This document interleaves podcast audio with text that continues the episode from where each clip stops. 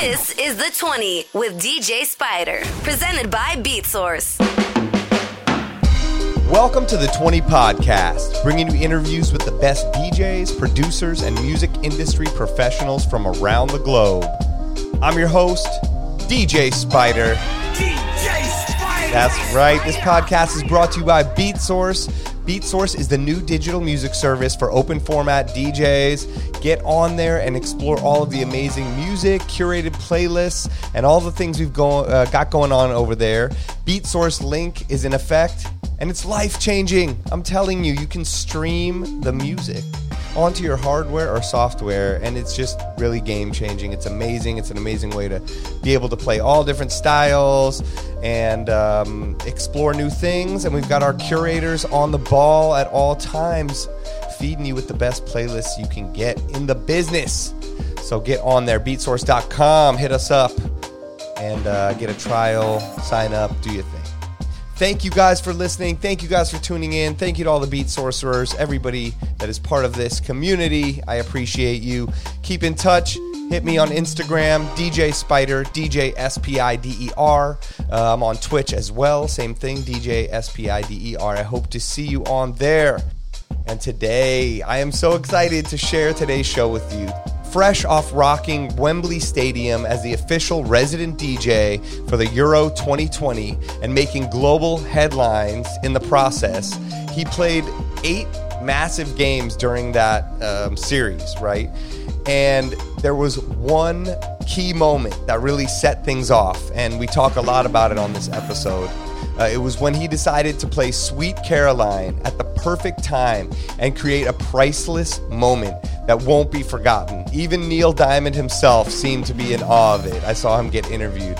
Apart from that, um, which is a huge part of it. I mean, this story is incredible. I can't wait for you guys to hear it. But apart from that, he's just released his debut single to much acclaim. He's getting support uh, by the likes of Tiesto, Fatboy Slim, and the story behind this song is amazing too. Um, he made a mashup, played it on a radio show, which he had gotten this radio show by just doing his Twitch stream. So all of this stuff is connected. I think you guys are going to get a kick out of it. And now this song is blowing up, his debut song. Um, and it was just a mashup. And a record label took it and turned it into a real thing. You got to hear the whole story. Super interesting, really amazing. Um, he's one of the premier stadium and sports DJs in Europe.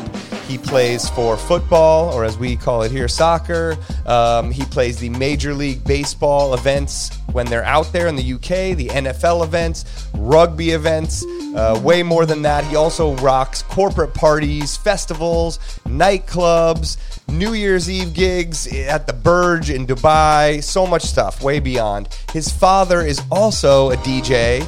Uh, which is a super interesting story and adds so much cool stuff to this. And above all else, he just seems like a great person who's really bringing positivity, good vibes, and great DJing and music everywhere he goes. So I absolutely loved getting to know him, and I think you guys will too. Please welcome Tony Perry to the show.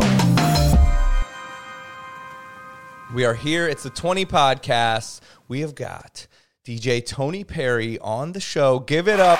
Oh, the crowd. That's that crowd is nothing compared to the stadiums that he DJs in. Yo, Tony, how are you, man? I'm so good. It's an honor to be speaking with you. You for the longest, and yeah, it's a pleasure. You're on my laptop. Crazy.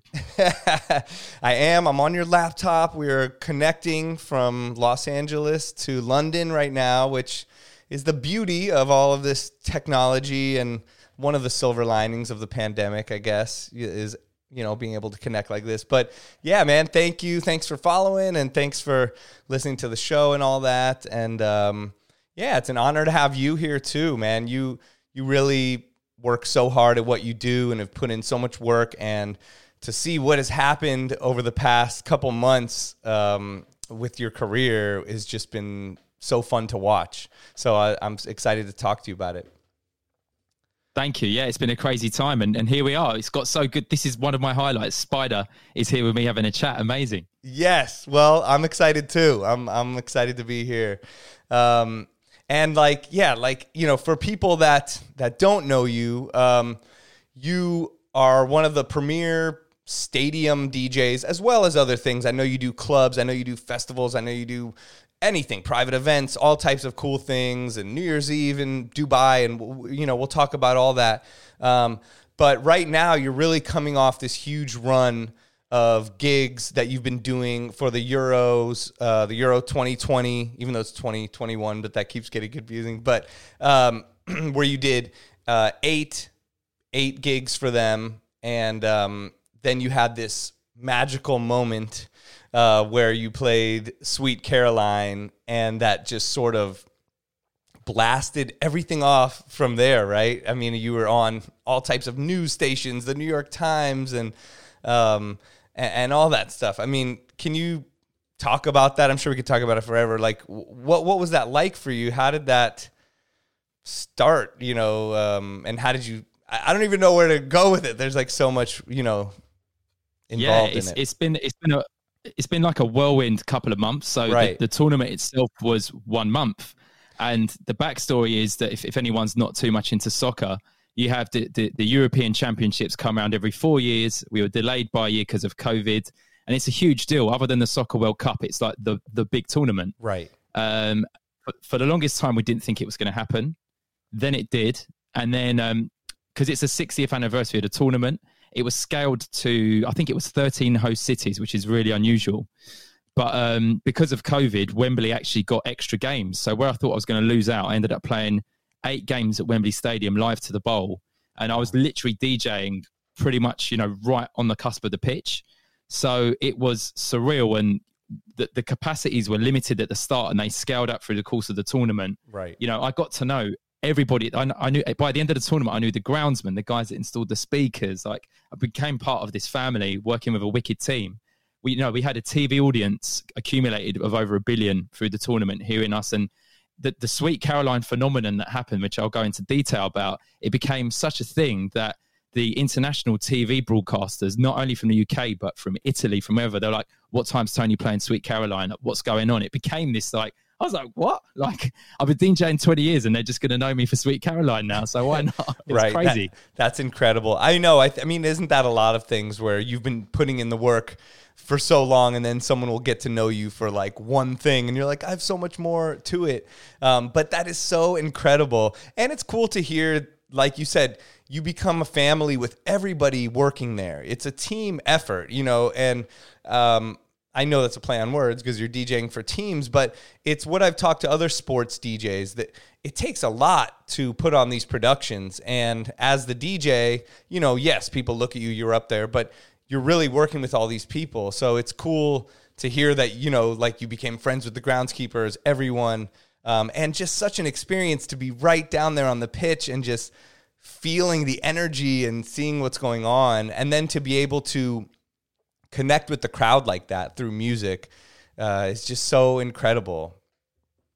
It, it really was. It was something that was kind of beyond. You know, I'm, I'm a massive sports fan, massive soccer fan, and I was I was like, you know, we were having a chat before. I've been obsessed with DJing since I was so young, and I think sometimes, you know, when you've been DJing for that long, you do become a bit of a chameleon. I know you've played such a variety of gigs. Yeah. Because you have abilities, you can go into like, you know, I want to go and play, you know, a proper hip hop club. I can do that, but then I can play a house event. But Yeah. with the football and the music, it was like such a genuine love, and that's why I think it just kind of went berserk. Like it was, it's even even my friends are like, "Bro, what what's going on? Like, how is this?" You know, we did nearly fifty interviews with the press. Like for me, as a little, you know, relatively no one, to get in the New York Times, like what? How how did that happen? So.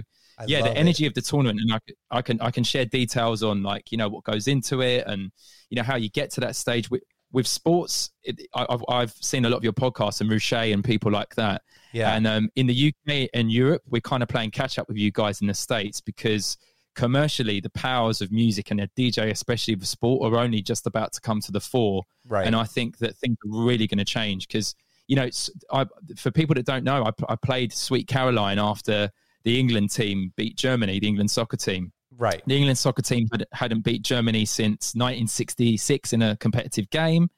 And there's this whole like romantic backstory almost because England's coach missed the penalty kick against Germany 20 or so years ago. So there's all these like kind of ghosts that were put to rest. And after England won, the stadium was like absolutely rocking. We got to 60,000 fans for the first time since COVID. and um, we played our national anthem. Almost is called Three Lions because our badge is three lions, and Right. we played that, and the team were going berserk.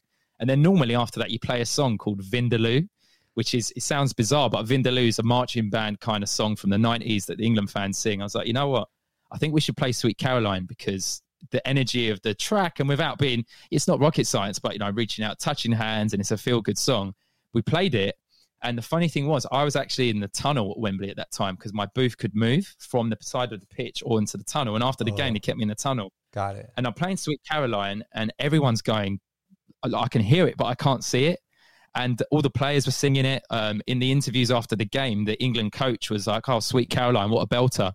And it's like the power of music is phenomenal, and the power of a DJ, not just for me, but for all of us DJs in that position, is something that's just incredible. You could you you can impact the mood of a nation with what you do. So don't ever let uh, anybody say to to you, "Oh, it's just pressing buttons." It's so much more than that. That is so cool to hear, and you just put it in such a great way, and it's so inspirational. Um, and it's it's something that's been shown time and time again through the pandemic with people like D Nice, where he can DJ on the internet and connect the entire world, and now is selling out the Hollywood Bowl. And just like you just said, you can play this and really connect people through the power of the sonics of the music, the lyrics, and all of that stuff. And it's just, um, oh man, it's just so cool to hear that, you know. And, and I, th- I love the way that you personally approach DJing too, because I did check out some of your radio shows and some of your other, you know, the song that you have out now, that which I want to talk about a little bit later.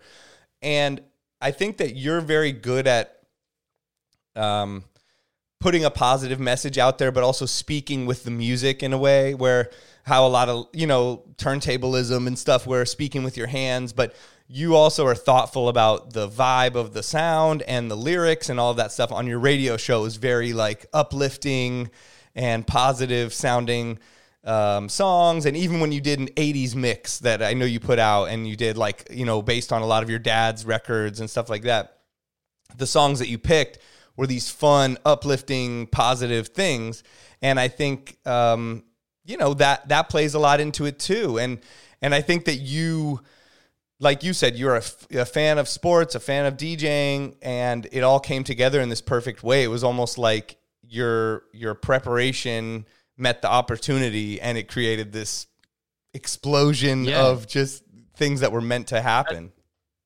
That's literally, I think you put it in such a good way. Like for all of us with whatever gigs you're doing, sometimes you've been preparing it as DJs, you've been preparing something for maybe your whole life, Yes, like without even re- realizing it. So there's some guys that are like battle DJs and they have their like eight mile moment in a battle and they crush it.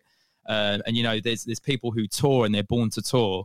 I'm not saying I was born to do the sports thing. It's just a natural thing because Right. my dad was a DJ and um, he collected records and he had a playlist for like you could be like dad i've, I've got a bit of a, an upset stomach and it's a tuesday afternoon he's like i've got a playlist for that or you could be like i've got my mates he's he's so diverse with his music and that's rubbed off on on me and i used to make cassettes in the 90s before the team i support would play a big game and Yeah. I just played the cassettes around the house. So I had no intention then of being. I didn't, There wasn't DJs at Wembley in that time. So Right. it just kind of happened. And I, I think that the Wembley thing went the way it did because I was a fan and I was a DJ. It was felt like everyone was behind the decks because my friends were messaging, the fans were messaging. And I'm not, you know, in the UK, like I've been DJing a long time, but I'm not by no way am I a household name or anything like that. But it got so surreal and everything was so organic that at one of the games, I remember a steward calling me over. He's like, Tony, come over here. Was like, he knows my name. And he showed me his pass. And in his pass, there was a, a card that his 10 year old daughter had drawn that said, Good luck, Tony, at the football. This was after all of the press that had gone into everything. So I was like, this is some serious movement. And I think, um, like you said, like the likes of D Nice catching his moment, and he became. I've watched him so. I watched him at the Super Bowl. I saw he DJ'd at that too. Yeah. It was just one of those things that the timing was right, and it happened. And I think perhaps what I'm most pleased about is that, especially for us UK DJs and Europeans, it's an example of the role we can play in sports events. So for all of us, there's a lot to come. I think definitely. Yeah, I know. And and it's interesting that the sporting DJ thing is just becoming a thing in the UK now because I feel like DJing and DJ culture has always been so strong out there and you guys have always had a respect even more of an open mindedness towards music and um, a respect for DJs and DJs being everywhere. I remember going to London when I was young and thinking, wow, there's DJs everywhere and they're incredible and they're playing all kinds of music. We don't even have this much, you know, where I live in Los Angeles or going to New York.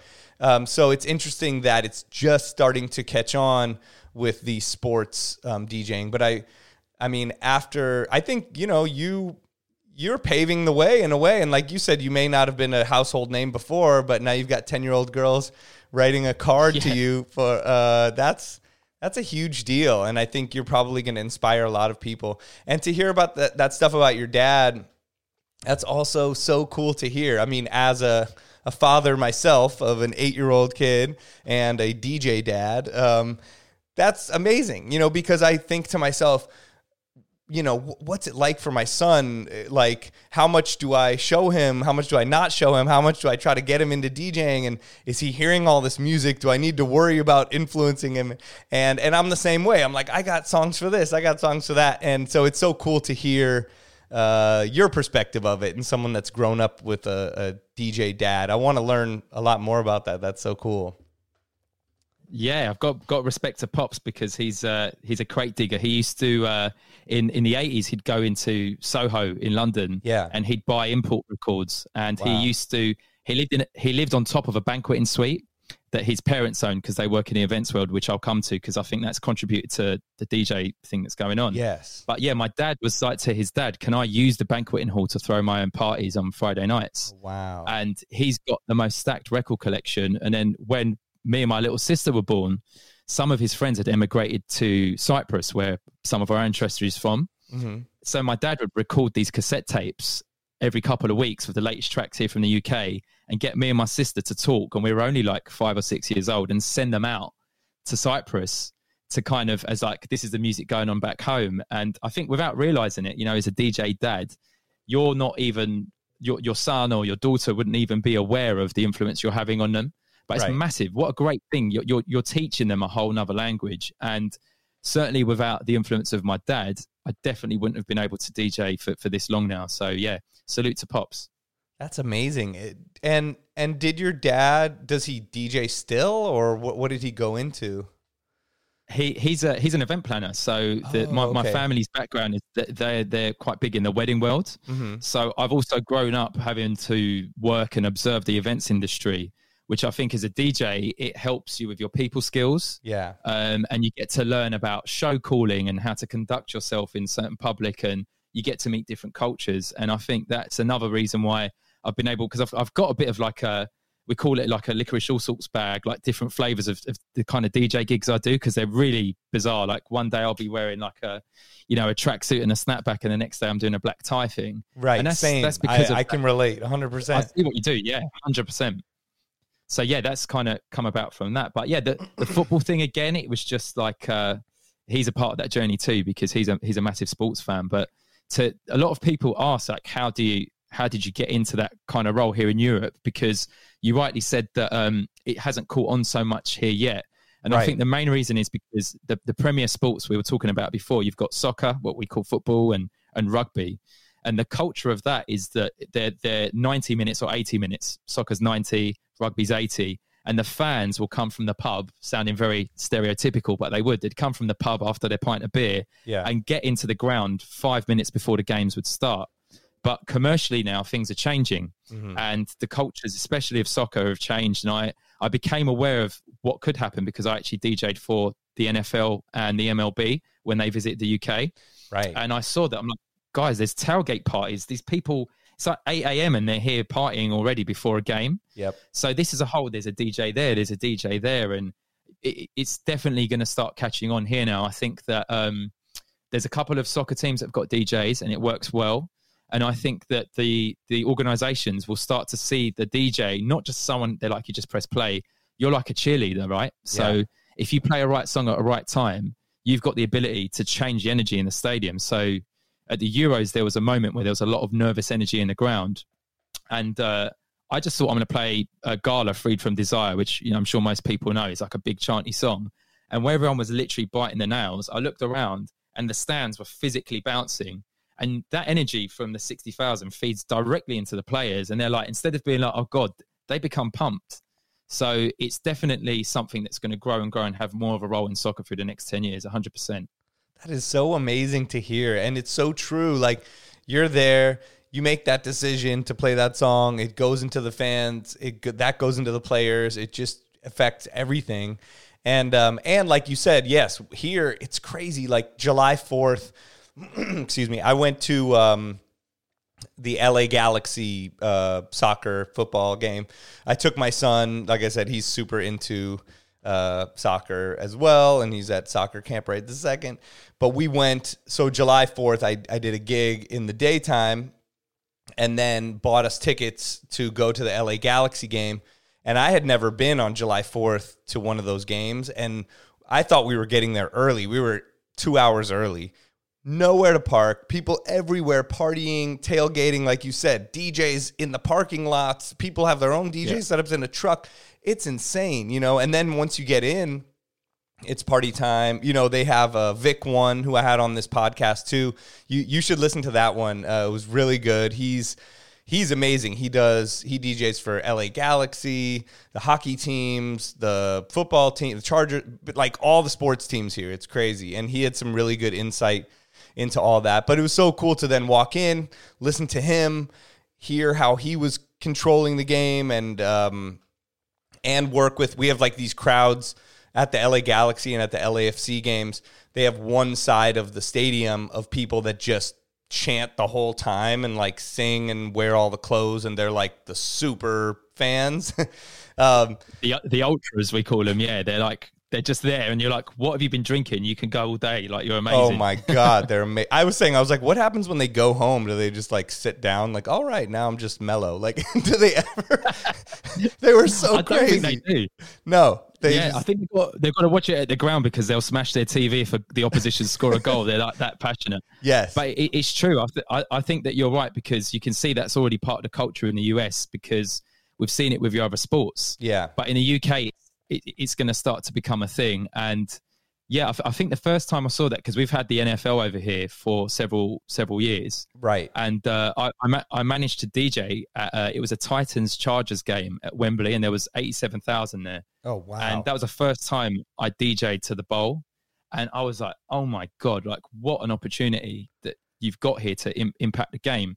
At that game, because in Europe, when the NFL come over, there are a lot of European fans as well. Mm-hmm. So I was playing like, you know, I was, I was playing like a bit of Jay Z, then a bit of Ed Sheeran, then Queen, then like, you know, some chili peppers. And, and that worked. And that was a great thing as like a, almost like a, a mini halftime show. Yeah. But with the soccer, it's different because the chanting is such a big part, like you just pointed out. Right. So you become a cheerleader. And what they did in Euro 2020, um, the team positioned me so I was visible because I was uh, brand activating for a sponsor of the tournament as well. Okay. But that also meant that they'd put you on the big screen, the fans could see you. And that's why it was just like normally you don't see the DJ in, in British sports, but now you can. And I think for I hope for all of us, and I hope like my friends in Manchester or in Birmingham, they're going to have DJs within the next couple of years for their sports teams too. Um, but yeah, it's been the, the the way in which I, I didn't finish earlier, but the way in which I, I got into it is an interesting one as well. Just as it, in terms of yeah, I'd love to know. Are, yeah, how did this even begin? Yeah, so basically, one of the things that I think we need to do more of here, especially in UK, is is competitions. Because uh, when I was seventeen, we we used to have a youth DMC uh, championships, mm-hmm. and they were like this was in like the 2000s, so before the internet was really blowing up. Right. And I, I was fortunate enough to to win one of those as a teenager, and it gave me a lot of opportunities. Um, then my studies took over and I came back to DJing and DJ City actually put on a competition with a DJ over here called Mr. Jam. Yeah. And I was lucky to win that competition. Oh, amazing. From that, I got, so I was super lucky. It kind of gave me a second chance. This is what, which contest was that? I feel like I remember it, but so it was called. I think it was. I don't know if it was called the Speaker Box DJ City competition, and it was all me and they're all my friends now. All my guys. We've got a great community over here, especially in in, in England as well. Yeah. And um, the prize was to to put you on a stage with Mr. Jam, who was, you know, I was a bedroom DJ pretty much at that time, and that was a great opportunity. From there, a hip hop brand knocks on my door and says, "Shouts to Super Duper Flyer." They say, "Come and DJ for us." So you, you know what it's like. You put everything into it. Like you're working the graveyard shift at the sets. I'm playing in a basement. I'm having to drive an hour and a half to get to the gig, but you keep doing it, and eventually they got booked for a ski festival in France. And uh, Emily, who's like an incredible DJ, she's co-owner of the brand. She couldn't go, so they're like, you know what, you've been DJing for us for six months. Let's send you to the ski festival. And I'm like, oh my god, like I'm DJing at a ski festival. There's all these brands at the ski festival when I turn up. Like Ibiza Rocks is a huge brand, and uh, there was the guys from um, Propaganda, all these big UK brands. One's house and and hip hop, one's rock, and all this kind of stuff. And they all ended up in a bar that I was DJing at at the end of the ski festival. And I thought nothing of it. They all took my card. Yeah. And one of them happened to be doing a, a, a new job with England Rugby. And the England Rugby team, I started DJing for them. Ironically, whilst I was DJing for them, I played, um, do you know the song uh, Drop the Pressure by Mylo? Yeah, of Uh, course. Mama Jama's gonna I drop love pressure. it. Like the Yeah. you, push- you know that song. So I played that at a sports gig, right? And I'm like, oh my god, it's saying, I don't know if we can swear, but it's saying, yeah, you could swear. mother effer. yeah, it's like motherfucker's "Sam, gonna mother- drop the pressure. Motherfuckers. So I'm playing it and it says radio edit, and I'm like, you know, even this is the radio edit. There's going to be people like you're just saying motherfucker a hundred times in three minutes, right? and it I'm loops on that it, one part. Motherfucker, motherfucker, motherfucker. just in case you didn't hear what I say, motherfucker, motherfucker. So it was literally doing that, and Oh this was in the fan village outside Twickenham. Twickenham holds like ninety thousand as well. yeah. and there's loads of people there. And the event producer, it's only like my second time playing. He comes to me and he's like, "Is this the radio edit?" And I'm like, "Oh my god!" Like my sports career's over before it finished.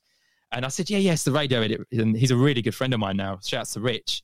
He took my card, and I thought he took my card to be like, "Never book this idiot again." He just said "motherfucker" a hundred times, right? And then Oh, I I just it. didn't think anything of it. I was like, "That was a great ride." And then he emails me out of the blue and it's like, I've got a gig for you at Wembley. Like, we thought you were great. I was like, really? I was like, motherfucker.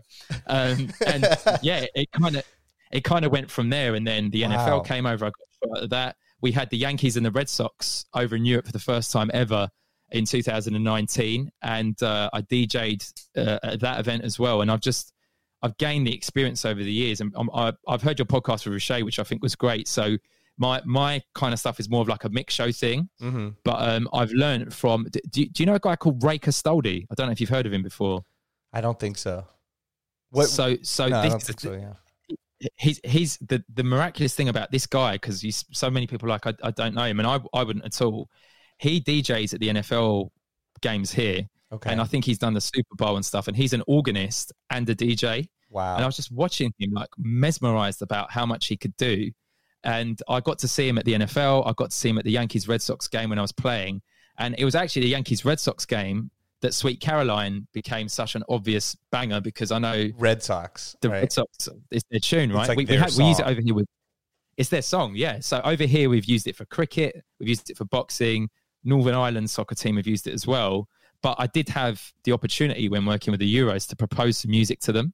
You were given most of what you had to play, but I said, look, we could do with this Oasis track, that this track, and the Sweet Caroline one was the one, and it stuck, and it got so bonkers after I played it that you know got to number two on the UK iTunes chart. We're having talks about how we can do without giving too much away something that we're going to plan for the end of the year with it as well and um, it's it's just it's a, a miraculous kind of thing that that kind of scaled up over the course of the tournament. And you know, even my social media, uh, the amount of press I was doing during the course of the tournament. So my wife, God God bless her, she's through the other side of that wall. She was like becoming my PR agent because I'd finish a Wembley game and I'd come home and there'd be like 30 emails like, we're from the New York Times, we're from La Parisienne, we're from CBC Canada, and we'd love to speak to you about the reaction to Sweet Caroline. So it just, I, you know, I did nearly 50 interviews through the course of the tournament and it became this big thing. You know, England, England didn't win in the end. We lost in the final. I but know. it's I now- know. We were watching. My saw- son was. uh My son had his face in his hands. You know? he was like, him. "No!" And he's such a fan of those players, and you know. But it was a good lesson to him. You know, I showed him. I said, "Look, Exactly. even the best, this happens." You know, and and they put their all, That's and it. they're gonna come back. This is the game. This is the beauty of it. this is you the know? game.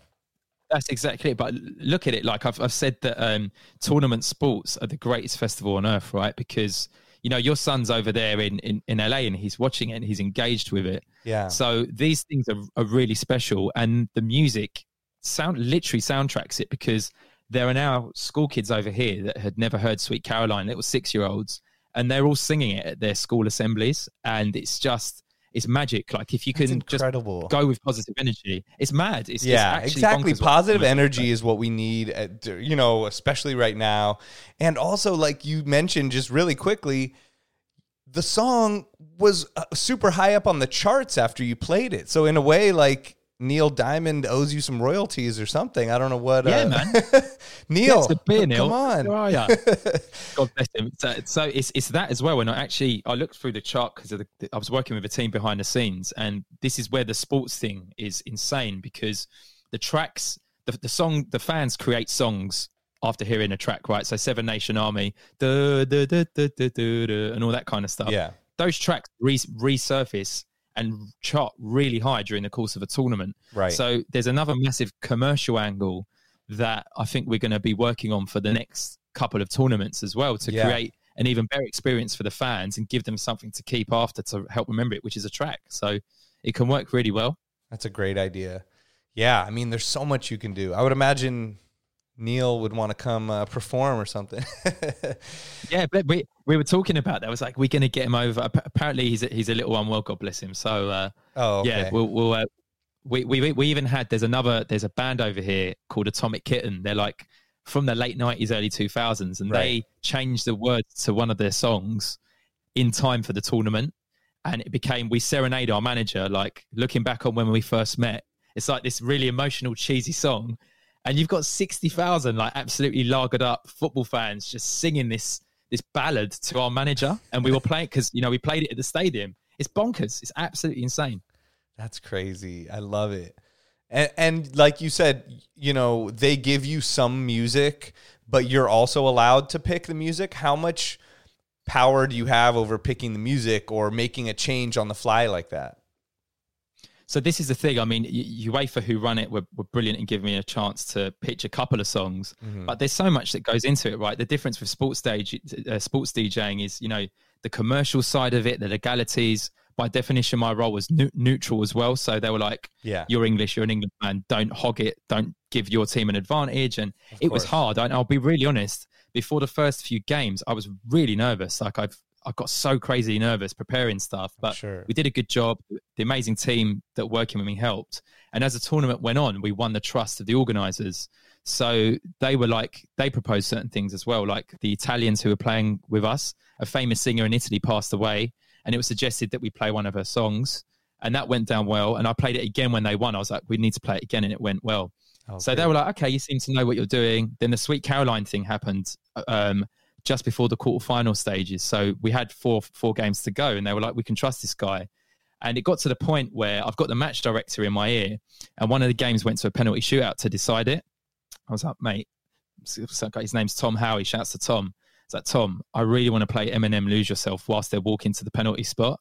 You know, could you imagine like the tension that that's going to build? And he was like going to the head officials at UEFA producing the match. Tony wants to play Eminem Lose Yourself. They're like, has he got a clean version? I'm like, yeah, like my crates are loaded. And we played it. So the penalty takers are walking up to the spot Oh and it my became like this God. cinematic. Yeah, I mean, I'd say, I'm sure in the states that's a, like quite an obvious choice, but in in in the UK, playing these American songs with the like essentially a European competition, they're like, what? But it, it worked. It worked, and it Yeah. created this kind of nervous energy. So It was mad. amazing. I- I mean, you're create you're like a music supervisor of a movie live. You know, you're Yeah. creating everything. I mean, it's insane. That's such that's such that's one of the best things about being a DJ is that nobody knows what it's like to be us. You know, like they have visions of it, but we're up there looking at everything and you're able to like just change everything or create create your own scene you know it's it's almost like we're watching a movie and then you're like this would go perfectly in the movie and then you just created it Yeah. that is so cool hundred percent. It and and sometimes, of course, we've all been there when you know it, it doesn't work out for whatever Right. reason, and you know, and that's I, I think with the, the football, Touchwood, everything was pretty much the plan because I was just so invested as a fan.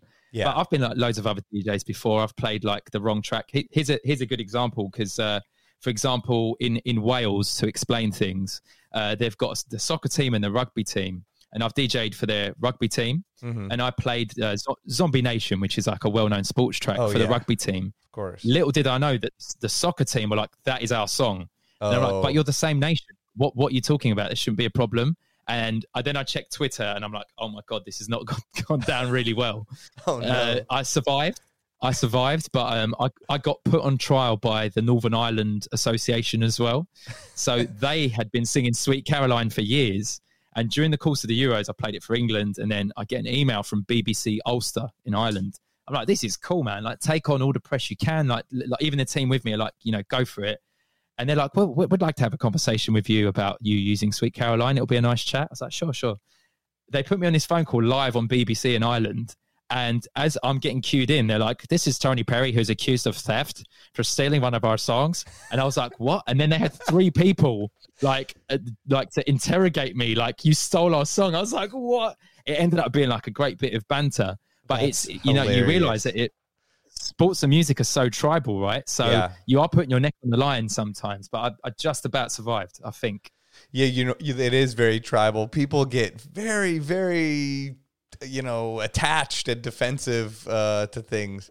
But I mean, come on, you can't claim a song that that famous unless you wrote it. See, that, that's the thing. I was, I was going to say, listen, number one, it's Neil Diamond's song, and second, it's the Yankees song. Then it's everybody's, all right. So, you know, we can we can all take a bit of it. That's so funny. Oh my god, this it- it's just been such a crazy journey over the past, you know, month or 2 months for all of this. You you said another thing too. I think it was possibly on the caption of the video of when you played Sweet Caroline that first time when it was great and you said the match director said in your ear in the same way you were just mentioning, "We've been closed up for 18 months. Let them have it."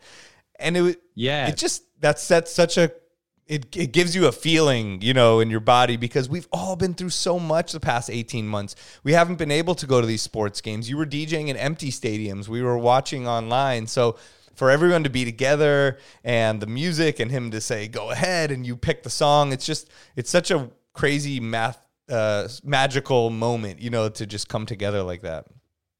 It was, yeah, and I think that's why it works because you know we've we've all suffered. So sports and music are like you know, and maybe film to add with it with a few other things. There's such Right. amazing connections between between them. Yeah. And yeah, that's why playing that track was like a, a release because in the UK at the time, you know, our clubs had hadn't opened yet, and you know there were still limits on what you could do. So that elation, what happened during in the stadium, actually spilt out into the whole country from the soccer team doing so well. It's not about me, about the about the soccer team doing so well. Yeah. And that song just happened to to hit the button with what was going on. So yeah, it's been it's been a great a great couple of months, definitely. That's great. And um and, and are there any do you get requests from the players or different things that they want to hear uh during or before the the match? so with with the euros it was it was relatively limited because of the whole like neutrality thing but yeah i've had i've had the privilege of working with like the premier league over here and uh and, and liverpool football club who uh they had a specific song they were so they they basically won our premier league during the pandemic Right. so it was the first time they'd won it in 30 years and none of their fans were there so the music that they were going to put on the tv became even more important Yeah. and i had the privilege of working on that project as well I heard through the grapevine so much so they were that passionate that the captain of the team got involved in trying to curate what they what music was going to be played for the trophy. And um, their track was Kanye West "All of the Lights." That's what they didn't tell everyone that they were playing it in the dressing room every game before they went out. So that that's their tune. But through through due diligence, that as, and as a massive sports fan, I was creating notes on my on my iPhone through the course of the year leading up to the Euros. Like, okay, Liverpool like that song. I know that one of my favorite players, Bukayo Saka, really likes the Lemonade song that was, you know, a, a banger of last year or earlier this year. So I had that on. Some of the players like Roddy Ricch, like so all all the US tracks we had as well. Yeah. So whilst I don't get specific songs from the players, because I know in the NBA you'll get to know like, like Le- LeBron's jam is this this month, and you can literally play it. In in soccer, you don't have a chance to play it during the game, but in the lead up, you you can have a bit of an influence. But again, that's another thing that needs to come into play. Like let's do it before a game. Let's have five from the squad and play five tracks that the players are feeling, and I can do a mix show for you, or like let's get you an interview with the artist on like what we're doing here. All this stuff, I think, is going to really start happening in the next, uh, you know, five to ten years over here. Yeah, totally. That's that's so cool. Um, you know, that's so cool to hear the way that you can kind of connect with the players and like do all that, you know, all that stuff. And um And I also saw that you had a contest. I think was to potentially get tickets or something on your Instagram, and uh, Yeah. you had so people had to. You had so many comments. People had to say what song they would play. Was that it? Yeah, that's right. They had to pick what, what song they were going to play. And I saw I saw Uh, some some mutual friends. Saw D James in there, and uh, a lot of great D- James brother. Shout to D James. He's gonna one day come on this show uh, eventually. Um, but uh, uh, but I saw like, were there any standout answers that were horrible or great or just weird or different? Yeah. You know what happens, and this is so the, the sponsor of the tournament is Vivo, who are based in Asia, and the the, the K-pop. I'm going to describe them as the K-pop mafia. Got hold of of, of uh, basically the votes, and it was Oh. BTS. Oh no! So on, on on Twitter, it was like BTS, and I'm like, hmm. Like I don't see BTS butter fitting into like hyping up the crowd, but some of that that got through. So, uh, but yeah, the competition again. That was another part of this whole explosion. What happened to me during the course of the tournament was I started doing these brand activations because that's another thing as a sports DJ you've got to have the ability to do is like you know, and I'll explain in a moment like how on the fly you've got to quickly talk to a camera or do these sorts of things right. and uh, yeah, they, they got in touch with like give away some tickets, and you know I had a relatively small following. It had like you know a quarter of a million views on my Instagram. I know. I people- saw. It was crazy. It was mad out, out of nowhere. So again, it, it was a great opportunity for for me to do that as well. But yeah, with with the sports and all of that happening, you know, I had to wear the, the, the brand all the time, and then I'd be in the middle of a set, and you've got you've got in ear comms, you've got your DJ headphones, you've got the. Can you imagine the slap back at Wembley Stadium? Like the Yeah. songs arriving tomorrow, like when it's after it's hit the back of the wall. I had So that you- thought like as I watched you because uh, you, you were. I saw you pulling it down to have everyone sing, and I'm like, oh, like it must be such miles a out. delay. Yeah.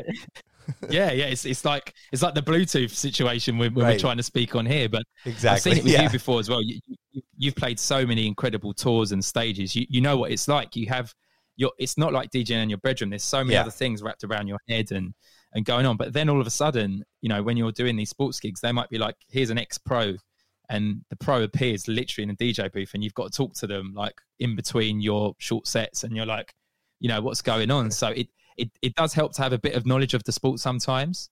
Um, and also just the ability to be just as relaxed as you can be. So that if something like that does happen you're able to talk. And a- another thing that i'd say is a tip as well that i've learned over the years is that i used to you know s- serato face as we call it like you just staring into your screen like yeah.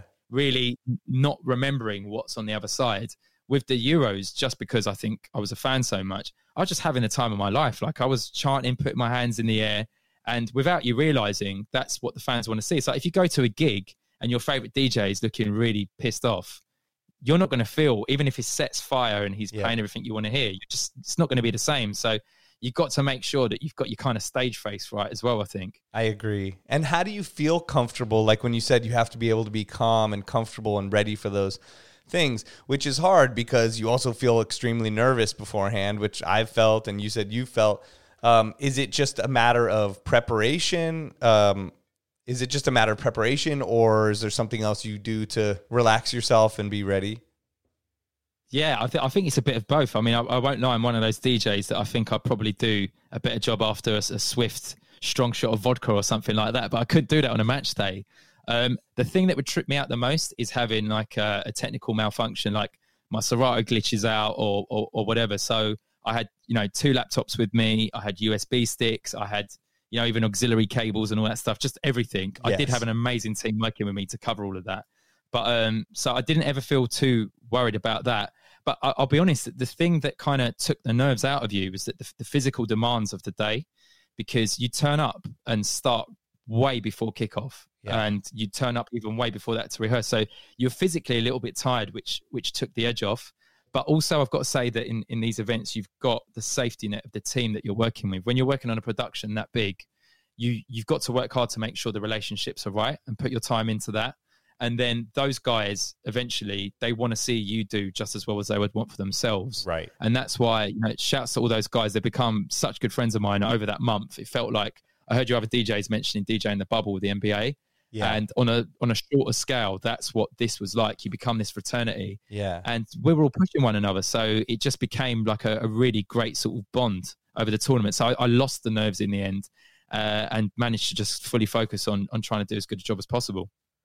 Right, that makes sense. And, and I think something you mentioned earlier, I didn't get to totally follow up on, is the just the the due diligence that you do and the research and the little things that may seem common sense or may seem pointless to other people, but they pay off in the end. The way you made little notes of what people will like or anything. And that's what I do too with a lot of my private events. And I feel like it it it just adds that extra thing to it. So if I'm doing a private event for a movie, I look up the director. I try to find an interview of songs they like. I find out who the music supervisor is. I find out what the actors like, who's going to be at the party, you know, and then I make sure I'm going to put in if the actor I've seen them on Instagram listening to this song or whatever it is or the director has done other movies and I notice they have all these songs.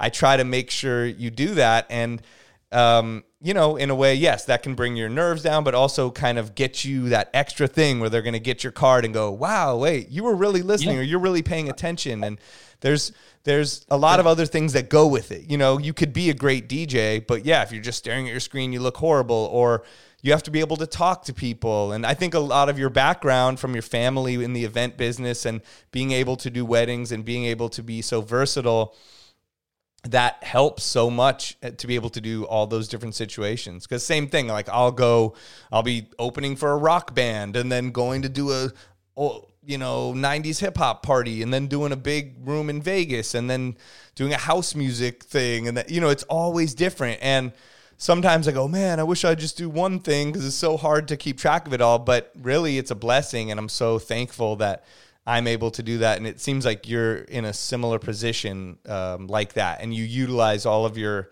experience, also just people skills that plays into the business of being a DJ and, and making this your career, not just something cool. I think that's massive. And like yourself, like you said, that, you know, we've connected recently, which has been amazing. But yeah. I felt like I knew you before the podcast because your personality is out there. And I think that is that is a ceiling for some people because the personality at the end of the day. There's there's so many DJs that are technically, you know, better than me. There, there's going to be loads of DJs that might be able to have I don't know a better tune selection ability as well. But the overall thing to be able to do things as versatile as yourself, your personality is that X factor. Yeah. And the, the due diligence to go away and do all that research that you did, like it, it, it leaves an impression on people. Yeah. And although sometimes you might I'm, I'm probably the same as you. My I say my Shazam eats better than I do, so I'm literally out everywhere. I'm like, I need that. I need that. I don't know why I need it, but I need that. Me too. And it, it eventually it comes into play, right? That all of a sudden I'm playing this this random gig. Like today, I heard uh, a set that Jay Espinosa posted on his Mixcloud, and I was like, you know what? I haven't checked up on him in a while, and he inspires me so much. Oh, me too. I, I, know. I got to get him on this podcast. I've been talking to him about it. Yeah, and I was just listening to that mix right before this interview too. The, oh, really? The tropical one he just posted. Yes, that's so the one. So that to me, it's like there's there's certain times because I, I do I, I've got love for all genres, but he's educating me, man. So I I will now listen to that mix, and it's not copying it. It's like he's doing this with this kind of music, and I'm thinking, right, I'm doing an event for a fashion brand called Boohoo, and instead of playing the original cuts of that track, why not spice it up a bit because it does create a different vibe. Yeah, and um, it makes a difference with you know taking it back to the Euros. Um, the part of area I grew up in, I'm not Italian myself, but a lot of my friends are. Mm-hmm. So I'm speaking to them through the course of the tournament. Right. I'm like, guys, there's this song I've seen the players singing. Uh, it's called, like, I can't say it right, but it's called Night Magic or whatever. And they're like, yeah, Naughty Magic here. I'm like, yeah, what was that? and it's a song that was big, I think, in, in 1990 when Italy hosted the World Cup. Oh, wow. So I was DMing my bro, shouts out to Moz, who worked in music as well. I was like, Moz, I found a version on iTunes and it sounds crap. It sounds like the worst karaoke I've ever heard this isn't the right version of that song. Send me the version you've got, right? And by this time at the tournament, it was towards the end, UEFA were like, we trust you, like carry on doing what you're doing.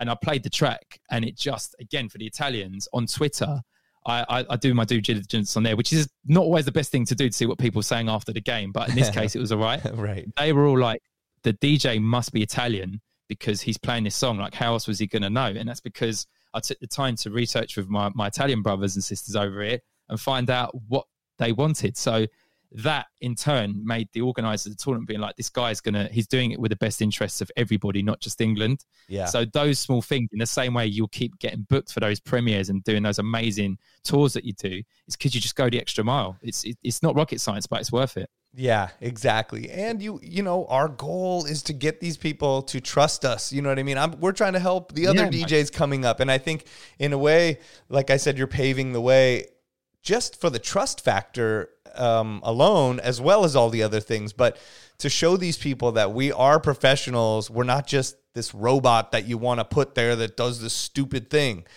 We're Yeah. actual skilled professionals that have been putting 10, 20 years of work into this and know what to do at the right time. You know, so that's why when we get into a situation at a club or a place where someone's telling us what to do the whole time and they don't trust us, it's annoying. You know, you're like, listen, this is what this is what I do. So Yeah. yeah, it that- probably doesn't work out as well, right? The, the, the, It the- never the- works the out as well. consumer on the other side. yeah. The vibe isn't the same. So you need to find the right person, No. go with their gut, and and trust them a little bit. I'm, I agree with that totally. Yeah, and same. I that's what I do. I remember I got booked for the Narcos uh, Mexico premiere, and I was like, and they were like, "We want all Latin music, this and that," and I'm like, "Oh man!" And I went crazy researching old and new songs from Colombia, from Mexico, from all the different things associated. I did the gig, and people were coming up to me, the actors from the show, and how do you know this music? Are you from here? I'm like, I'm no, I'm from LA. I don't know any, you know, I just researched it. I've been listening all week. I've been going through songs. I've been figuring out mixes. I'm mixing it with new and old. And um, it just, that really pays off, you know, and um, just, you know, doing that. And also just a little shameless promo is the cool thing about Beatsource is that we have all of this stuff there, and there's people like D James, who is an expert in Afro beats, who can teach you just by looking at his updated playlist. What? I, call him the king of Lagos because he's he's one of my best friends in music. He's like I, his knowledge is insane It's because, insane. like you said, he he he's rooted in the music, so he's a great asset for Beat, Beatsource. Yeah. and genuinely as well, I'm I'm looking forward to bringing that into the sports environment eventually as well because it can be utilized. You might need to react and have a record ready.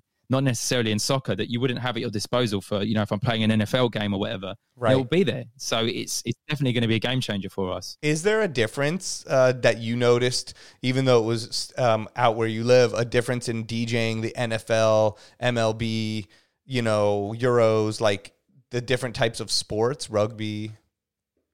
Oh, it's, it's the difference is is massive. So you, I think it helps to understand the culture as, as well. And, and and and like I was saying earlier, with with the NFL, because it comes to London, it's not just Londoners. You've got NFL fans from all over Europe that Right. come to the game. So you you've got to toe a line where they're not necessarily going to chant, but you want to give them something engaging. So yeah, I'm going to play a song that references London because that's where we are. But I'm also going to ch- check the Shazam charts in Berlin or wherever there's a big NFL following to give the fans that experience. Um, but with those games, sometimes I've, I've DJ'd for, for the Jacksonville Jaguars during their prow when they Yeah. walk out the tunnel. And that's that's when I'll get tracks. I get excited by that because I was getting tracks that I was playing in the club the night before. Yeah. So they're giving me all the, the brand new like Travis or whoever it is. And that, that was really exciting. But yeah, each sport is different. I mean, the heritage of, of rugby has a certain background, so they want to hear certain songs. Right. Um, what's really cool with them at the moment, friends of mine are doing the Stings as a live band. So Oh. instead of a DJ or an organist, there's a four piece band playing a tri sting. I, I think it's so cool. That's going to be, that's new to us over here. Yeah. so yeah, there's great. a difference in, in each one. That's so cool. Um, and and also I noticed that in some of your videos and things you had on your computer um, the DJ TP, and then it sort of switched over, and everything was like Tony Perry, Tony Perry, no more TP. Is that? Uh, and then I saw you post something on your Instagram about it. What What's the story behind that? You you were called TP before and then changed it recently, or when was that switch? Yeah, so I'll tell you about it. I'm sure your our American viewers are thinking, "What? He was called TP." So my initials are TP, Right. and my favorite DJ growing up was DJ EZ. Those are not his initials, but I was like, "You need a name like that." So since I was 11 when I started, it was TP.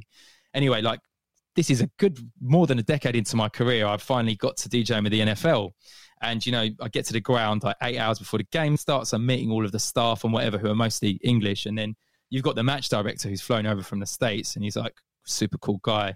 He's like, "What's your name?" I'm like, "I'm, I'm Tony. I just use my normal name." Okay. And then when it comes to show calling, they're like, "TP's ready for you," and he's like, "What?" Like the TP's ready for me. What, what do you mean? uh, this is like that's the DJ's name. He's like, you can't be serious. The DJ's called toilet paper. And I was like, oh my god, yeah. The, the Americans they refer to like I remember from Beavis and Butthead TP. Like that's where I remember it from, right? And Oh, uh, no. I was like, crap, that's still that didn't go away. So I'm DJ toilet paper. My mates loved it. Like they were like, yeah, man, you are you. We always told you you were shit. So you're toilet paper. Oh wow, And wow. um, amazing. it was after that. I I was conscious of it, but then after that, I was like, just go with your name. And, and to be honest, it, you know, you got to laugh at yourself sometimes. It's Of hilarious course. looking back, but I'm I'm I'm kind of glad as well though because with everything that's happened since, I just think it's a little bit more mature maybe to be called Tony Perry rather than toilet paper. I think it, it was the universe working its magic in the right way. You know what I mean? Because I agree. I honestly wouldn't have thought that as much with the TP thing, but then once you say it now, that's all I can think about. But Oh, that but I think it was perfect. You know, you came in, you you you hadn't had your huge moment yet. So for it was it was the universe was setting you up for when you were going to play that sweet caroline that one day and become you know the household name and you wouldn't be called tp and then have to deal with that situation. You had already done the tony perry and it was fine. And i do think it sounds cool. It, it has it's your name which is great and has a good ring to it and it just works a little bit more mature and and also you just released your debut song and i feel like in a way it goes with that very well you know in the way that you kind of are doing it so Yeah. that's hilarious and the beavis and butthead thing oh my god that i didn't even You think remember about that, right? yes It- That, only that was when you where I was like oh my traumatized. Like, oh my god. Wow, that's funny. Yeah. um, yeah. A lot of DJs hate their name. I mean, but that's that's hilarious. Well, okay, so good good job on changing it at the right time, um, and then um, you have released, like I said, your debut song um, that is getting a lot of attention and support from great people, and I don't think that's only because of what has happened with um, the Sweet Caroline thing and your, you know, people knowing you now. I think that it's a good track and people are are latching onto it. So I saw Tiesto was playing it, Fatboy Slim. I heard it on Tiesto's radio show podcast.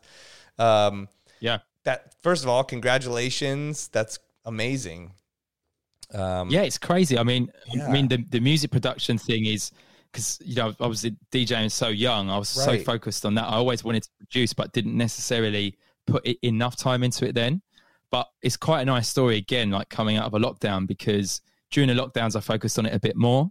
Um, I made uh, an edit. I made I made the track is essentially a mashup. Um, Rozalla, Everybody's Free, Liquid Sweet Harmony, which are two pretty globally known like rave songs yeah. made it as a as a mashup and, and thought this would be great to play if they ever let us out again and just forgot about it. Um, and then I kept doing the Instagram live thing and whatever, like the 80s mix you saw. Yeah. And somebody saw that and said, you know what, you should get Tony on this radio station. And I got a radio show during like the back end of the last lockdowns we had here in the UK. UK. And I played four radio shows into it, the, the mashup. And a guy called Mark Brown, who owns a, a record label called CR2, Mhm. um, the track that globally people most will most know is "Put Your Hands Up for Detroit" by Fedde Le Grand. Of was course. on that label. Yeah. He got that to, to number one years ago, and he's called me up after I played the mashup. I'm like, crap. Does he like? Is he going to go and tell the labels I've done this? Does he own the rights to the track or whatever? And he said, no, no, I, I want to sign that. So I was like, really? You want to? I was like, it's a mashup. He's like, we're going to remake it. We'll get Rozalla to sing it, and even if she doesn't, we'll revocal it. So I get this opportunity, and I'm like, wow, this is before nothing to do with the Euros as well. Right. So I call up my my really good friend Marek to assist me with like the production. We've, we were as a duo called Dance Lab as well, yeah. and uh, yeah, we got he got he got everything cleared, both sides of the record cleared, Wow. and um, we we it's a so a mashup that's been cleared, right? Which is not easy. That's what do. I was wondering And- because I'm like, did he license this? Yeah. But he's putting it out as his own track. So I'm so happy you're telling this story. Um, that's so interesting. Yeah. Okay, so sorry to interrupt, but yeah, it- keep it- going. No, that's fine. I mean, so so potentially like if you're in it for for what money could come from it, then maybe it's not the best thing because you've got 200 percent trying to eat 100 percent pie. But for Right. me, as someone who's releasing their first bit of music, I don't care about that. I'm just loving music and want to want to progress. So we've It's just the beginning. it. I only- say just go for it. Anyone who's too caught up Yeah. in money and uh, splits it's- and wrong. percentages is never gonna really go anywhere. You got to do it for the right reasons, and it will lead to things, you know. And um, so yeah, good good attitude. But that's incredible. So so they. So you- did you remake the pianos and this and she re-sang everything? It's not any samples. Yeah, so there's no samples. So I've got, got to give credit to Marek there, who I worked with. He's like a he's a professor when it comes to this stuff. I sat with him and I was like, bro, that is exactly like. yeah, it So sounds identical. com- yeah, it's completely remade, and that's a revocal as well. So CR2, Wow. the label, you know, they really backed us, and it's been revocaled, and then it's all organic as well because because I'm a new artist in that sense. The playlisters and the algorithms and all these other people, whilst I've got the exposure from the Euros, it's not there, so it's really hard. I mean, you, we couldn't. I think Shazam changed, uh, Apple changed the policies that you couldn't Shazam a track that's not released anymore. I think you can only do it once it's released, apparently. oh, So even that, we were we were like, I think that might be the case. We we we were, had an uphill battle to try and get the track out. Mhm. But what's happened is that the track hasn't even been playlisted on national radio yet. Of course, we've got a great team of pluggers from the label and and everything else, but organically I, I was at an event once and a producer of a great tv show over here well i say great but it's a very popular tv show called love island right okay, she- yes, it's on was- here too. I think. Like- Right, right. So it's everywhere. It's franchised out, and you know people have their views on it, but it's it's the it's the big one. It's the Right. one that kind of everybody watches. And I happened to meet a producer from that show, became a friend years ago, and um, that's how we actually got that track this week on the show. So it's not even been on Ah. national radio, and it got played, and that's how it just kind of started getting bigger. And then my friends, who shouts out to Ricky Melvin Shine, they're on Radio One. They've supported with the track, and now there's all these organic things happening, which is kind of part of this. It's just being positive about things that happen. So we're hoping that there's going to be more support for it now, and we could potentially get into the charts, the ma- the main charts over here. It's in the iTunes chart, but yeah, it's just crazy. Another mad thing that's all happened in the last that six months. The process started, but the track has been out ten days, and it's just Oh, you know what's happening. It's crazy. the timing of it is so perfect too. And then what about the label? Yeah. Do they so so like you said, it is samples and money wise, it may not be the best thing. What is the label's um, goal with with it? Just sort of helping to build you up and to be able to release music and stuff. Yeah, I mean, this is another really nice part to the story. And credit to Mark Brown, he's a, he's a veteran in the game. He's released some huge music. Yeah. But he, the station station that I got a show on, he'd been listening to it, right? And it's it's it's called Centreforce. Shout out to the Centreforce family. It's it's a massive station from the, the 80s, but it's not like you know national in the sense of BBC or anything. It's more a pirate that went DAB and everything else. They've done fantastically well. Yeah. Mark from the label was listening to the station and wanted he enjoyed it so much. He says, I want to give something back to the DJs who helped me get through the pandemic when I was down. Like your show and your show and your show was something I look forward to every week. And I didn't know he was listening to my show, and I, he might have seen other things I was doing and be like, maybe he'd be good to connect with. Yeah. And yeah, that he's more interested in seeing something do well. In his own words today, he was like, I just get off on the fact that we can help someone get to that level and get some decent music out. So credit to him. It's not a commercial thing for him. It's just from passion. So I love it. That's so cool. And you mentioned before that you got this radio show. I think you're on your 10th or 11th episode now, right? And Yeah. that came from streaming on Twitch, you said? Yeah, so I did um, as soon as as soon as the pandemic struck, I was I was actually on honeymoon with my wife. In this is a bit of a funny story. We, were Mm. Yeah. we were in Bali for lit- literally to get to Bali from London is is not easy. No. and I'm we were there for 48 hours and the, the pandemic was getting worse and worse we couldn't not go because they weren't cancelling stuff at the time Yeah. so we're over there and we, there was an earthquake while we were there i was like we need to get home Oh my God. so the first the first thing i yeah it was bonkers the first thing i was doing as i was getting back was as you said getting the kit ready to start streaming and I, I, I went straight into it march last year like bang instagram live and then bang twitch and this is another good thing as well because i know we all get caught up in numbers so many times like you know, there's only my first Twitch, it was only this many people, and then there was only a bit more. And it, I never had more than a couple of hundred people watching what I was doing on my own channels anyway. right. But it doesn't matter because you're giving the same people watching each week, and they're like, thank you so much. And then you don't realize that they're flying your flag, and the right person in that 200, like from a big label or Yeah. from, you know, a guy who owns a club or a guy who's from a sports team is watching. Like one of my, there's a footballer called Tony Adams who's like, I don't know how to describe him, but he's like from the '90s, and he used to be captain of England, so he could have played for the Bulls. And I'm not not saying he's Scottie Pippen because he's not like that at all, but he's he's a big stature player. Yeah. He ended up coming in on one of my Instagram lives, and I'm like, what? This is bizarre. So all these things were happening because you just shouldn't, you should never take for granted what can happen if you just keep putting your all into it. I, I really believe that, Yeah, I agree. and and the show came from that. So yeah, That's incredible. That's so cool. And the show looks great. I watched the videos that you put up of it. Um, and I couldn't tell if maybe you were like, there was a video element to it because you have that big video wall behind you um, and stuff yeah, like that. It's, so, it's a great, yeah, it's a cool it's a great setup. station. They've, they've they, they really are. They're um. There's there's a actually there's a book coming out about the station. I spoke to someone today who is writing this history of the book, uh, the station because it started in the 80s off the back of football culture, ironically, and Oh. acid house music. Oh, wow. and um, it's, it's come full circle because those DJs now are like a couple of decades older than us, but there's a load of, young, load of youngsters coming through, and um, they're really investing in it. So I, I, I genuinely think that station could be one that could elevate itself over the next couple of years as well. It's a great platform. so cool. And your show is called Strawberry Sessions, right? Yeah, that was. I'll be honest. That was. That's not what I'd naturally call it myself. But there was a, a sponsor that wanted wanted to whatever you want. It's totally fine. The previous one was called pineapple. This one's called strawberry. So if I Right. do another one, maybe it's going to be called be called grapefruit beets. I or mean, you're gonna get know. all So- the fruits in there. No, it's not bad. I mean, it's kind of a cool name. It's. I mean, I saw it one time and remembered it, so it definitely sticks in your yeah, head. it does work. Yeah, Um, for sure. and it kind of gives you the vibe of what you're playing on there and and and I think you you do a great job of connecting the old and the new and finding that connection point you know where they are and also with the positivity in your the the message of the music as well as just the way you're presenting it and speaking on the microphone and and your energy in there like um and I like how you put the videos where you'll put like I think your inst- you do your Instagram very well where it's very video based I feel like and you do a lot of those slides so people can get a good feeling of what went into that gig or that show and get a good feeling of your personality mixed with the music you're going to play um, within a sh- small and short amount of time.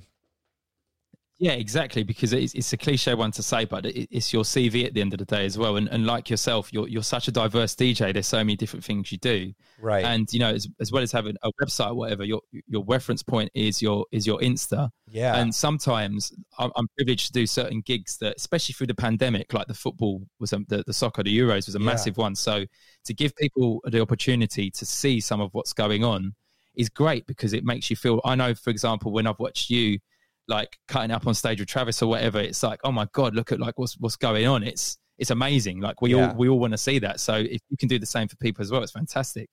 Right. Yeah. And and the video edits, I mean, are dope on there. Like I think what's that camera you use? Like the 360 camera that can get you to look like you're in a globe, but then you can zoom in and out and sort of get those cool angles. Uh, what is that? So, so sh- shouts to um, Sam, who's part of the DJ City family as well. Sam Harrison is Yo, one of the Harrison- dopest videographers in the world. One of the best photographers, video editors. I mean, he's incredible. From anyone I see online, I'm like, this dude is only gonna just keep going up and up and up and do some of the He- best things. He's a bloody rock star as well. I love him to bits. So, Yeah. my, my goal was to have him. Yeah, he also has really cool tattoos James and, works out and all that. So yeah, he, he stands on a he stands on a lot of high rooftop buildings, which we're all really concerned about. The shots are amazing, but Jay, um, don't fall, Sam, look after after We need you. You're Yeah, we need you. talented. Yeah.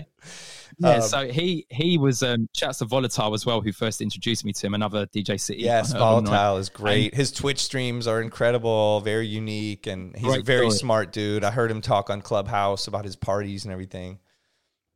He's amazing. He's one of like I've learned so much from the time I spent with him as well. But Sam was someone he introduced me to, and I wanted Sam at the Euros with me. Yeah, So I even spoke to UEFA about it. But unfortunately, like with a lot of things, COVID meant that there was limits on what we could do. right. So then I was like, right, if I can't shoot, I'm going to get a GoPro Hero. So I didn't have as much money as I thought I would have at the time. I was pretty short, but I was like, it's like $350 or whatever. I was like, just do it, get it. And then I managed to capture some of the, the footage on it. And I mean, and, and again, I'm by no means a household name or anything like that, but my socials got over like a million views from that camera and having the ability to like edit it after because you can pick what you want to do. I think it's such an important thing for people. And So which one is it? with a It's lot of GoPro it's it, uh, it's GoPro Max, GoPro Max. and the, for for the DJs out there as well, I think you can now use it as a as a webcam. So if you're streaming into Twitch, right. um, it doesn't have the 360 mode as part of your Twitch, but yeah. the best thing about it is the is the quick app. So I'm able to edit on the fly. So if you've got a day where between your sets or whatever you've got an hour's break or 20 minutes break, you could put a really cool bit of content as your story up as well. And it, it, it pays because you know after I've been doing that, I've, I've worked with brands for a while, but there's other brands now like you know what that you know we, we're keen to have a bit of that, so they're starting to reach out, and I, I definitely think that I've got some DJ friends I work with who are just so humble and so incredible, but they're shy about putting stuff out. Yeah. And my advice to anyone would be like, I, I hear that. Don't ever come across as cocky or, or arrogant, but don't be afraid to make the effort of capturing it because it's, it does help 110% to have it out there. Right.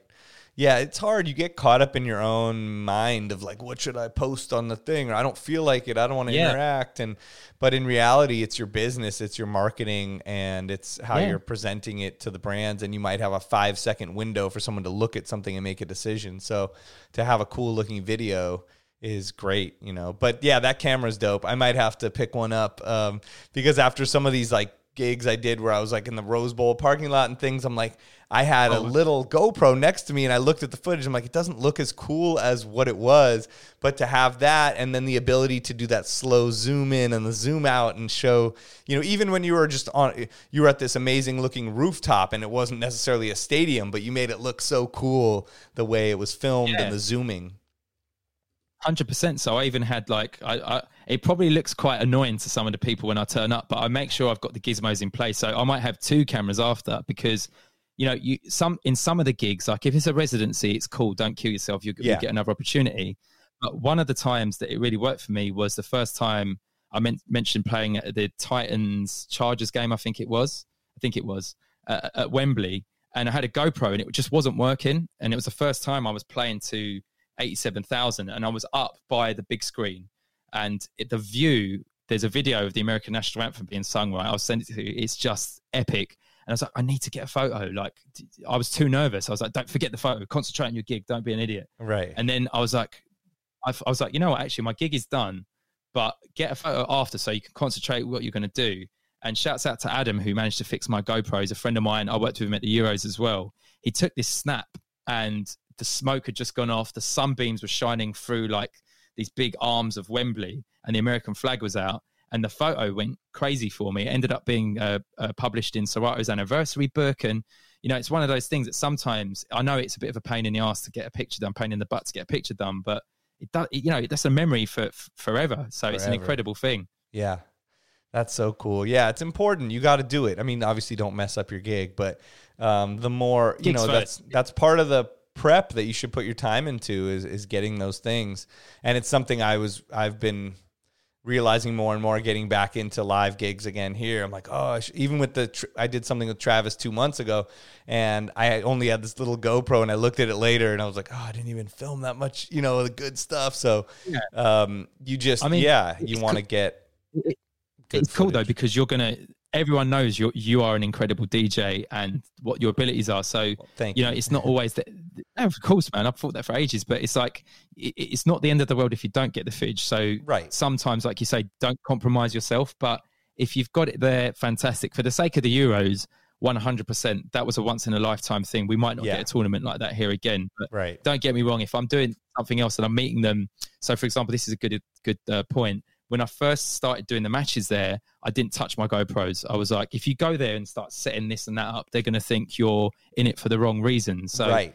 get your trust learn the ropes make sure you're keeping everybody happy say hello to everyone look them in the eye say how are you? Ask them their name do all the normal things. And later like the first three or four games i didn't get any footage like any good footage and i just waited. So that's another thing like don't because some people are so concerned with i want to do that that gig because i want to get the photo and i don't blame them but make sure you're doing it for the right reasons first and then the rest of that stuff does eventually follow kind of organically i think Exactly. Like if they trust you and know you're doing a good job, they'll probably be like, "Go for it, film everything, take pictures, post it." But if uh, they think you're just doing it for that and you kind of suck and you're messing things up, then it's it will backfire on you.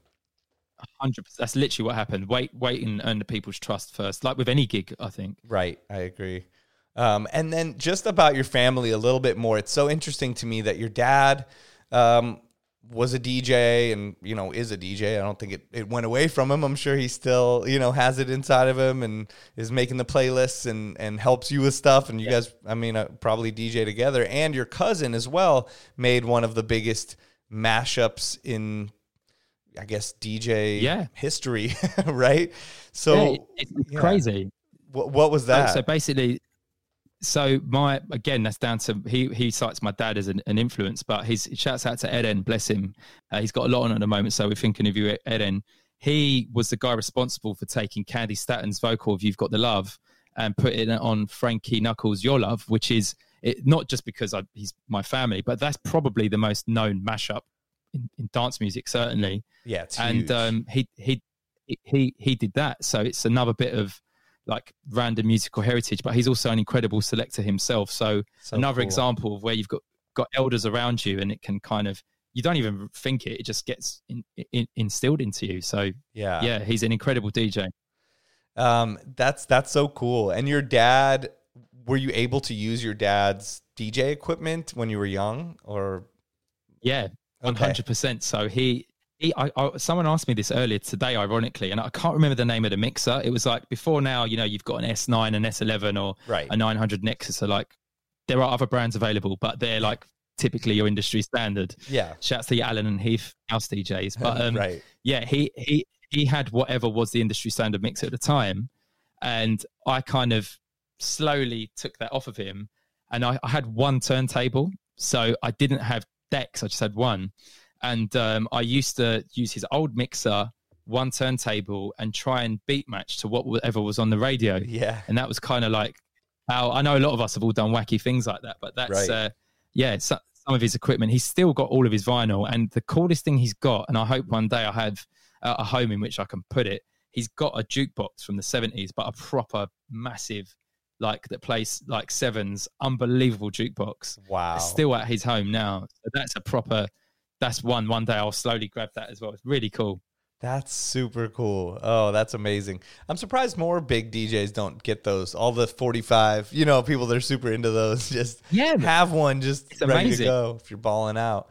That is so cool. Yeah. And um and we mentioned a little bit before the contest that you won. I knew that you won the UK DMC youth contest which led to so many cool things and um than the Mr. Jam one. And I agree, contests are huge. I got my start from a contest, you know, and I had been DJing for a really long time and I had entered many contests and I had even won a couple contests before the one that really helped put me on. Um, but I think it's important, you know, you're you're sitting there honing your skills and trying things out and th- those can be the things that can propel you to the next level. And i remember seeing this bpm magazine contest and you sent in a 30 minute mix to mark ronson and if he picks it you know you get to go play with him in miami at winter music conference and then go on a tour with him around the united states. And i'm like all right why not? You know i was entering those scion contests and all those so i did it and then ended up winning and that really just changed my life, you know, in a way. Um, yeah. So I think it's important, and and they're they're constantly going on. I saw um, Triller has this competition right now for a it's million amazing. dollar year uh, deal with them to go DJ all their stuff, and I'm really interested to see who enters that and how that goes and who wins. I wonder if it'll be someone that we know or just some random whole new person. Yeah, I, I hope it's someone that we know as well because the competitions I've got to know, you know, in, in the UK, we respect the US DJs in the technical ability and stuff. We've got some great DJs, but some of the stuff you guys do, yourself included, we're like, what? And I got to know a lot of them through watching, whether it was like freestyles or DMCs or whatever.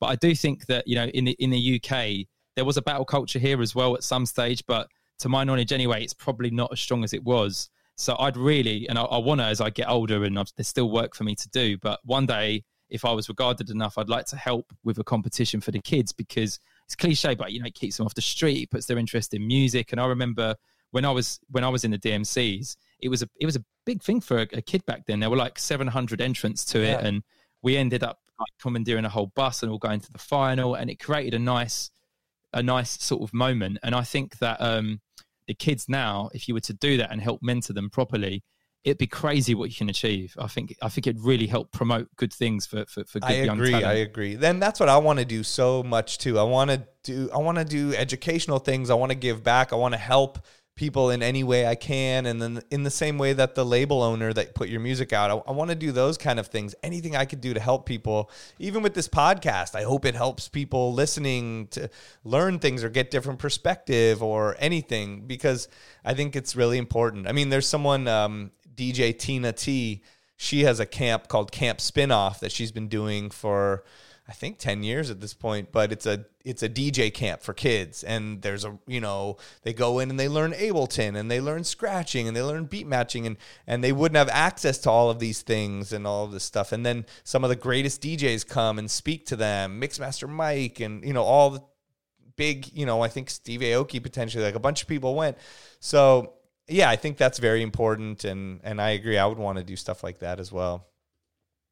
Definitely, I think I think that will come back into the into the fray and just kind of put DJ and culture, especially in the UK, put it back on uh, back on the map in a big way. Not that it's gone away, but I think it's, it's something that should be done. Yeah. And and I saw you say that you, you know, you worked through um, the lockdown. I mean, you were able to do some in-person gigs, which was, you know, a blessing and very good, but also you went in on Instagram Live, Twitch and all the things and I see your Mixcloud is crazy active. You're you're constantly posting. And you mentioned that that helped maximize the opportunities that we talked about, but as well help mentally stop depression and all of that second guessing yourself. Like I saw you do another post where you talked about like we haven't put all, you know, 18 years of work into this just to second guess yourself and think that maybe I'm going to give up right now. Like now's the time to not be ashamed that you have to do some side work or whatever it is and then come back to it. Um, so is that something that helped your mental state during the time because it was very hard for everyone? 110%. I mean, number one, watching, you know, the likes of yourselves and D Nice and whoever it is across the world would be what gets you through the day. And it was as much as it was for, for other people, from, so from a selfish perspective, it, it, it, took away the time where I'd probably be using it to worry about what the hell's going to happen next. Yeah. Because it was really dark, right? We're Yeah. still not out of it yet. And I Yeah. don't want to take it for granted that it's horrible. Like some nights I, I literally couldn't sleep. I'm like, what are we going to do? Like, how's it going to go? And, you know, the one thing I'll say is that to a lot of DJs as well, never feel ashamed that you've got like a side hustle or a job or whatever, because there's this whole stigma. Oh, you're not a full time DJ, which you know I get, but some guys have needed to readjust and do things. Yeah. Your, your gigs are going to come back. Like there's a DJ over here who's he's a, one of the one of the great DJs in the country. Uh, uh, a shout out to Pat Nazimi. He posted on his socials recently. He didn't tell anyone that he went and got a job as a, a recruiter um, to get through the difficult times of the pandemic. And him getting that job, it's not going to be like people like, oh, he had a recruitment job, so he's not that DJ anymore. If Right. anything, I felt for him even more. I was like, your character and your strength is even more than I thought because you put on for your family and put your, you, you know, you you may have thought you were jeopardizing your passion, but he's actually, I'm confident that guy will come out of it even better. And he's already really busy back doing Ibiza and whatever else. So, yeah, I think the the music helps you get through and it won't leave you like you said about my dad just because you're not DJing in the same way it doesn't mean you've stopped Yeah. so um yeah you ha- you have to respect it all the time Yeah, that was. I mean, you know, one of the greatest episodes I've had so far of the show was Jazzy Jeff coming on, and he said something that stuck. He said a million things that stuck with me, but one thing that speaks to that was when anyone tells me that they quit DJing.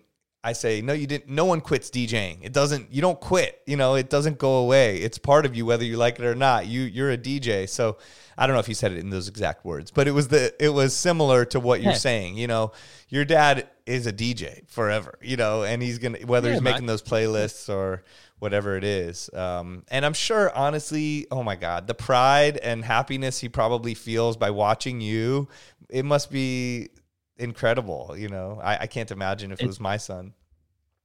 yeah it's crazy i mean you you might actually the, the difference is with your son i heard he's actually pretty good at soccer right and Yeah. i was i was terrible so the difference is is that my my parents used to take me to, I guess, what you'd call the little leagues, and I'm like, "Will you take me again next week?" And they're probably like, "God, he's crap. Like, why are we going to take him again?"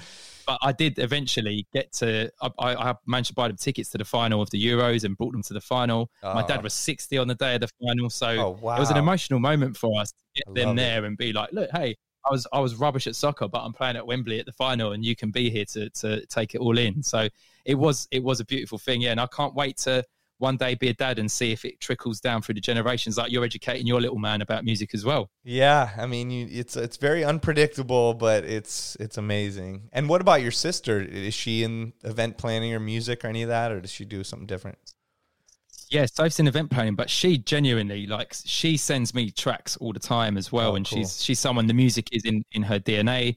We're only 13 months apart, and she's she's great support to all the family. I've got to shout out Lisa as well because she we've been together for it's another interesting part. We've been together for like 11 years. Your wife, So I've been, yeah. So we've been DJ married for a couple of years, but together eleven. right? When we got together, I, I was still like trying to learn to get back out there or to achieve something, and she's been with me like supportive throughout the whole thing. So like in the Euros when all these interviews were happening, she was literally like I had to get up at five a.m. to do an interview and then go wherever. She put the coffee under my nose. And then she had a list of things that we talked about the previous night. She's like, "Right, dash your stuff, get on with it. And then she'd crack on with her. She's got a really important, difficult job herself. So the team element is uh you know never take that for granted i have to remember to look after her for all the things that she's done for Yeah. me Oh man, that's that that just makes me feel good hearing that. That's so Yeah. cool. Yeah, you, I mean that's that's great, man. Um, and and uh, man, I feel like we have so much we could talk about. and We've been talking for a while. I mean, aside from a lot of the sports stuff, I know you do. We, we've discussed it a bit, but you've done. Uh, New Year's Eve in Dubai many times, and you've done you do a lot of these corporate gigs for people like Google and TikTok and all these cool brands, um, as well as your radio show and all that. Um, are there? Do you have any music organization tips to try to keep this stuff in order when you're going to go to some of these gigs, or is it just constantly? I know for me, it's a constant thing. yeah I'm, I, I think we're, we're probably the same i mean there's some guys i know like uh, for example we mentioned volatile earlier i once flew to dubai with him and sat down i was like his crates are, are that organized like i'm ashamed of myself I like know. my crates are, are not as organized as that so i'm, I'm kind of one of those that i've got a little bit better of it over the years and i've got a master thing that i refresh all the time d james is another guy who's insanely organized but right. for the most part, I think that, and I think Rouche was saying this or someone on one of your recent podcasts as well, that if you go there with too much set, Yeah. the vibe isn't necessarily the same. So I've got a little bit more confident, and I think over the years, when you get a little bit more, you know, less nervous or understanding of what the crowd might want, uh, th- there's a crate, but I tend to try and freestyle it to a, to a degree. And since I've done that, I think the you just get a better effect of, of, of what comes out on the other side. But for some gigs, like you said, if you're going to a premiere, you went and shazammed all this Latin music that you might not have ever heard before. And uh, I, I think that's one of my favorite parts of DJing, these mini projects within your diary, right? Yeah. Because once you've done that gig, that's all still there. Yeah. And even if it's one out of 200 tracks you downloaded, you might be able to use that for an edit you're going to make or another live show that you're going to be touring somewhere with a band in that part of the world or you're you're the beautiful thing about DJing is that you are constantly constantly adding to what it is you've got um, and it's amazing because you carry it with you and in theory I know we we've got to some degree people say we've got a shelf life but I think it's the opposite I think you should mature and just carry on becoming wiser as you do it you really should there's no That- reason That's what to. I've noticed. That has been an evolution in DJing. Is that it used to be like, I'm not going to be like that 40 year old DJ man. You know, like people are so like, what the hell? You're the old man. You're the old woman, or you know something. But now there's different opportunities for DJs. It's not all about just a nightclub. You know, it's there's other things involved and other from sports to these events where it pays off to potentially have more of a musical vocabulary and be more experienced and have gone through a lot, you know. So I agree. I think that um, that's another thing D Nice and a lot of people have shown over the past year or two is that that there isn't a shelf life. It's more of a blossoming and growing into things. And yes, maybe certain types of gigs can have a shelf life, but you can constantly evolve. And DJing is somewhat of a young industry and job. So there is no there's still no rules or necessarily 100%. ending. The first DJs are still around DJing, you know, so it's not. That's such a good point. Like on, on our like national radio here, you've got people like Pete Tong, Yeah. who like was I think I don't know if he started his show before I was even born. And Carl Cox is the guy first guy I buy a ticket for. Right. My idols are like Fatboy Slim, DJ EZ, and you make such an interesting point. It's a new thing, so you know th- no one really says I'm fully retiring. I don't, you rarely hear that. Like Jeff is not going to retire. Please No. don't ever retire. no. You know we we we need them, and they become like these scholars of the thing we're passionate about. Yeah. And yeah, mate, continue. It's got to go like that for sure. Yeah, I agree. Um, can I ask you a few questions from people from the internet that wrote in? Of course. Um, all right, we got a couple on here, and then I'll check my phone and see if any came in while we were talking. But we got a Cody Matthews twenty nine from Instagram said, "Was DJing at Wembley for the Euros a highlight of your career so far?" Oh, nice question from him. I'd, I'd definitely say, yeah, like, come on. That's as a sports fan to have that opportunity. It's, it's something some people have actually said, do you ever think you'll do anything you enjoy more? And who, who knows what the future holds? But yeah, 100% a privilege to see everyone react like that was, uh, I was very, very privileged to be in that position. That's that's Definitely. great. Um, all right, and then DJ Step uh, from Chicago, dope DJ. I've played with him before. He wrote in on Twitter and asked, um, "How does he feel?" Oh, sorry. Um, oh yeah, how does he feel like DJing football, soccer, football differs from a club or a lounge mentality perspective in terms of approaching mixes and track selection? Also, what's his favorite track of the tournament, Euros? I mean, I feel like we sort of covered that- a lot of that, but uh, if you have anything else Yeah, to add to it, Yeah, it's a good question. It, it's definitely different because your goal is to get the fans sort of hyped up. Right. Uh, I think that you pre- you prepare in a different way. I think the the one thing that is interesting is that sometimes on the schedules for soccer games in particular, you've got really short windows. It's not Yeah. like you have a five minute mix block. You might have sixty or ninety seconds. So my advice to anyone there is don't necessarily worry too much about doing your best like scratch or like juggle Yeah. or whatever because the fans don't care. I'll be really honest. They, they might like a little bit of scratching, but if you get them all pumped up and amped at a soccer game, that's what they're going to remember more than like your little wordplay or, or, or whatever is my vice is what I'd say in soccer. I know it's so true. It's even at like clubs a lot of the times. I mean, that, that's what I tell people like, oh, this DJ is playing something cheesy. And I'm like, look at the crowd. Like, if the crowd is going nuts, that's all anyone's going to remember is how they felt in that moment. The crowd, the p- people who run the club, and all that stuff. And nothing against doing scratches. I'm going to go and do as much cool technical scratches and wordplay and everything as I can in there. And I'm going to do it for the DJs listening and for myself. Uh, um, but at the end of the day, yeah, it's how you're making people feel and the songs you're playing. And that's what will be remembered at the end of it all. Totally agree. And like you say, if you could throw a little wordplay in there for the DJs to Yeah. be like, "Oh my god, he's actually a DJ," then then great. But that's also if you're if you're warming up at a club. I, I my one of my first residencies was at the Jazz Cafe in Camden, which is a famous venue. Yeah. And I'd pl- I'd play when it was empty. But during that time, you could do a wordplay because no one was dancing yet. They were grabbing a drink at the bar. Yeah. And you just got to learn when it's the correct time to do things. But like you say, that's experience over time as well. So Yeah. Yeah, everything's different. I mean, you know, I used to love opening sets or, or doing sets where I would do the whole thing.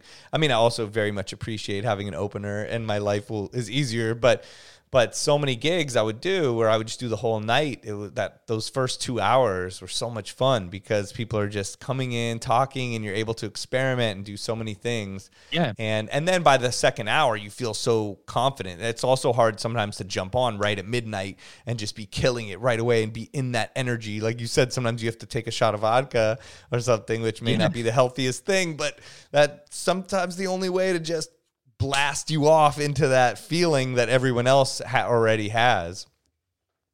hundred percent, hundred Um, percent. not So to yeah, encourage drinking, but you know, it's fine either way. We've got sober DJs and not. And the cool thing, a lot of the sport, that's the thing, interviewing the sports DJs has taught me a lot because I've been so much around festival and club DJs that it's almost like everyone just, you're supposed to either get super fucked up, you know, and drink and be crazy, or you're totally sober because you've been through all that. But a lot of the sports Yeah. DJs are very, um, disciplined and treat it like a job and you know it's it's a whole different thing it's given me a different view into that side of things and how professional it is.